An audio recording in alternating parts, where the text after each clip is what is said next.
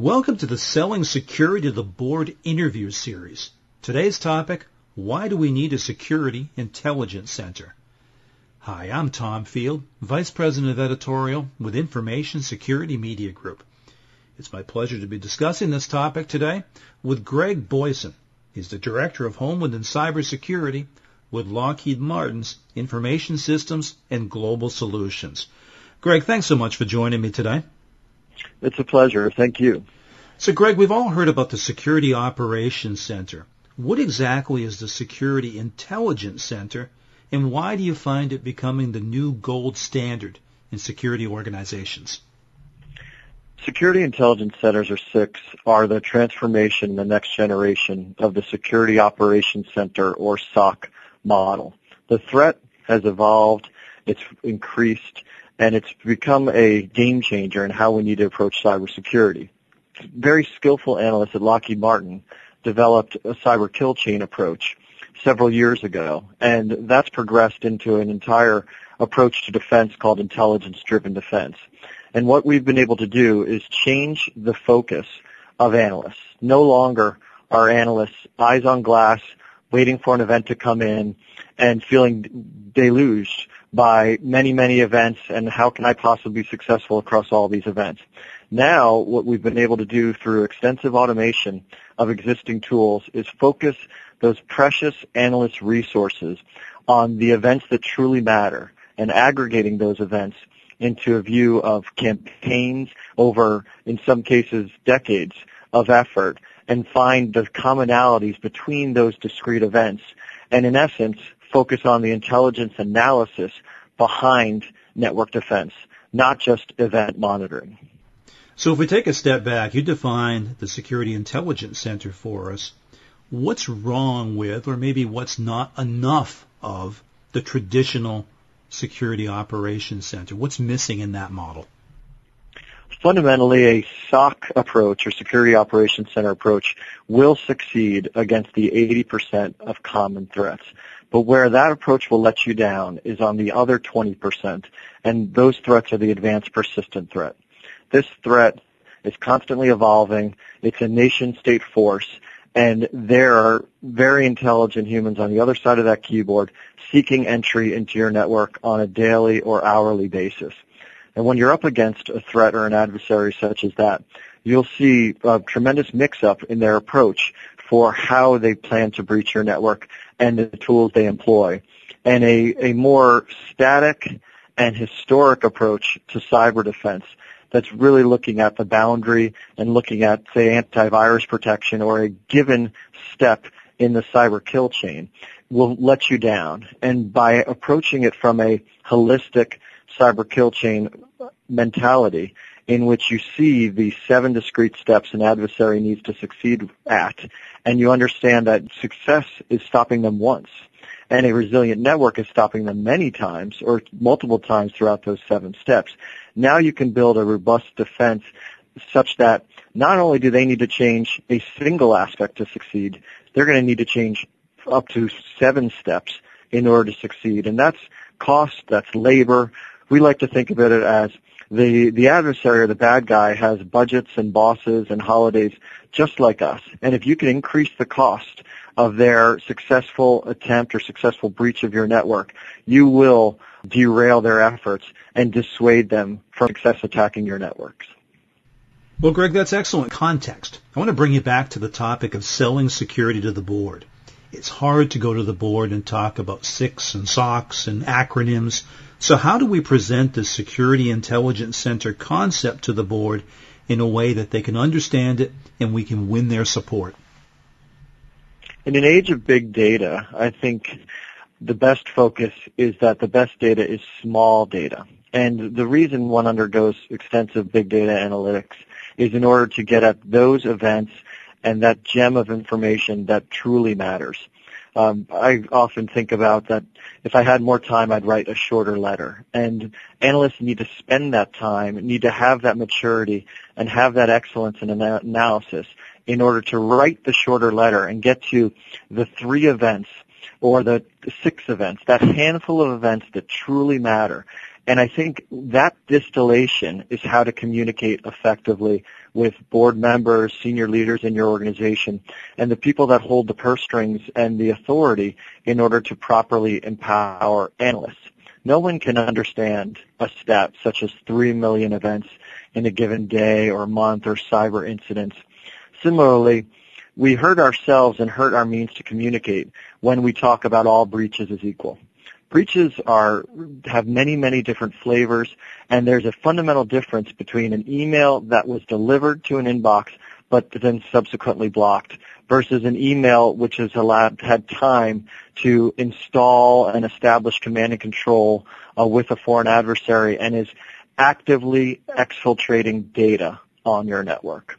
The kill chain and an intelligence-driven defense methodology allows you to see each event for what it is and provides a vocabulary and a definition for that escalation or that increased threat associated with where the event is moving through your network.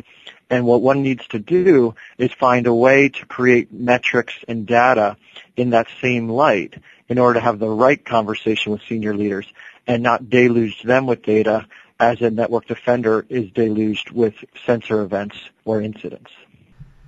So Greg, let's say we have success in getting the board's attention, getting their understanding, and getting the support. How do we then initiate the culture change necessary in the organization for the Security Intelligence Center to truly succeed?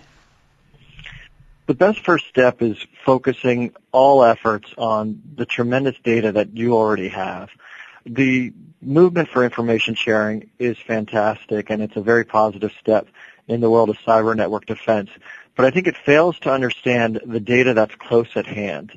There's no better intelligence on what your network will face tomorrow than what your network faced today or what your network faced yesterday.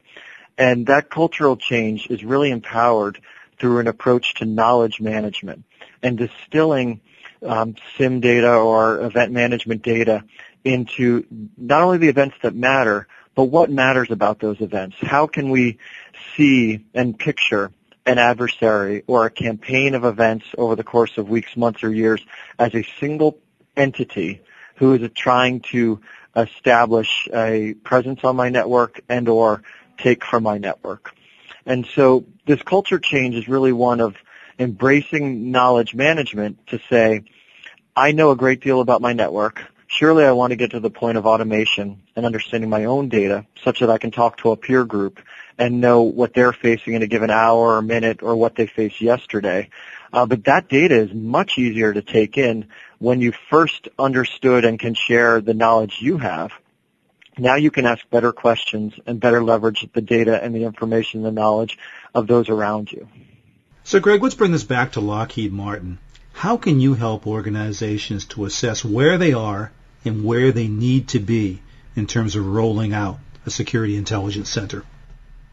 A primary cyber assessment goes a very long way. When you look at the experiences we've been very fortunate to have, um, not only, I think, primarily in defense of our own networks. We, as the global security provider of the United States and the world in the number one position, have very, very rich, valuable information that we've needed to defend and continue to need to defend.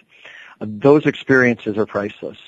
Layer on those experiences our role defending the DISA, NIPRNet, SIPRNet, the unclassified and the classified DoD networks as prime contractor for though it's called the GSMO contract is another tremendous valuable valuable resource for us. Additionally, we're the prime contractor on the Defense Cyber Crime Center, which is the largest cyber forensics lab in the world, and we're a key player in the intelligence community. If you can bundle that experience together, which we are very fortunate to have, and then provide cyber assessments on other critical networks, you've seen a lot of the lessons learned, you understand the best practices, and no longer is a new customer who's trying to transform from a security operations center to a security intelligence center, uh, having to experience any pain or any effort as if they're the first person to go through that. Now they are the, the 10th or the 15th or the 25th customer given our experience set. And they can, there's a great economy of scale and there's a great rapidity of implementation that one can achieve by leveraging that experience. Well, Greg, a final question for you. We've talked about a lot here. We've defined the Security Intelligence Center, talked about how to present it to the board and get support. We've talked about the cultural changes. Important question is, where do you begin? What's the starting point for this evolution? Start with a fundamental assessment. Of, it can be six or eight weeks of your networks. Bring in a provider with the scars and the lessons learned and the experience in order to, to take the right shortcuts, see the analogous uh, positioning and architectures of other mission critical or critical enterprises and identify the low-hanging fruit.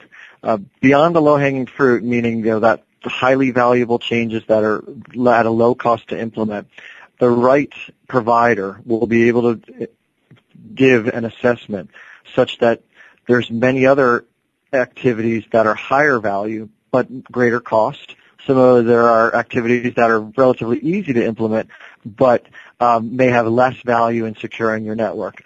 Laying out that panoply of options is a great first step to say, what am I ready to do? And are my vulnerabilities so great, even though the effort is high, that I should continue on that path? Or is my budget, my labor such that I really need to do the, the low effort, even if they're lower value in securing my network, because that's what I can bite off at this point in time. When you can move from that to assessing your skills, understanding the culture in place, understanding what tools you have. Are you breaking the tools you have and using them to their, their greatest extent? Or are you procuring additional tools even though the current tools are barely used at, at their greatest efficacy? I think each corporation, each government department, each government agency is going to be at a different place on this continuum, but an initial inventory can go a very long way. Uh, from there, it's about deciding what your next step is. Uh, for some, a outsource model is absolutely best. They don't want to develop the skills and the labor pool and the inventory of of tools, et cetera, and processes in place in order to become as secure as they want. And then outsourcing is going to be the quickest journey in order to the security posture they need to do. For others, it's going to be core to who they are and a core capability that they can't possibly dream of outsourcing. And so an initial inventory of what you've got, where your vulnerabilities are, what effort you can employ, and what degree of outsourcing you should do will really define your cybersecurity journey for the next three to five years. Greg, well said. I appreciate your time and your insight today. Thank you very much. My pleasure again, and, and thank you for your time. You've been listening to the Selling Security to the Board interview series. The topic has been, why do we need a security intelligence center? My guest today was Greg Boison. He's the Director of Homeland and Cybersecurity with Lockheed Martin's Information Systems and Global Solutions. For Information Security Media Group, I'm Tom Field. Thank you very much.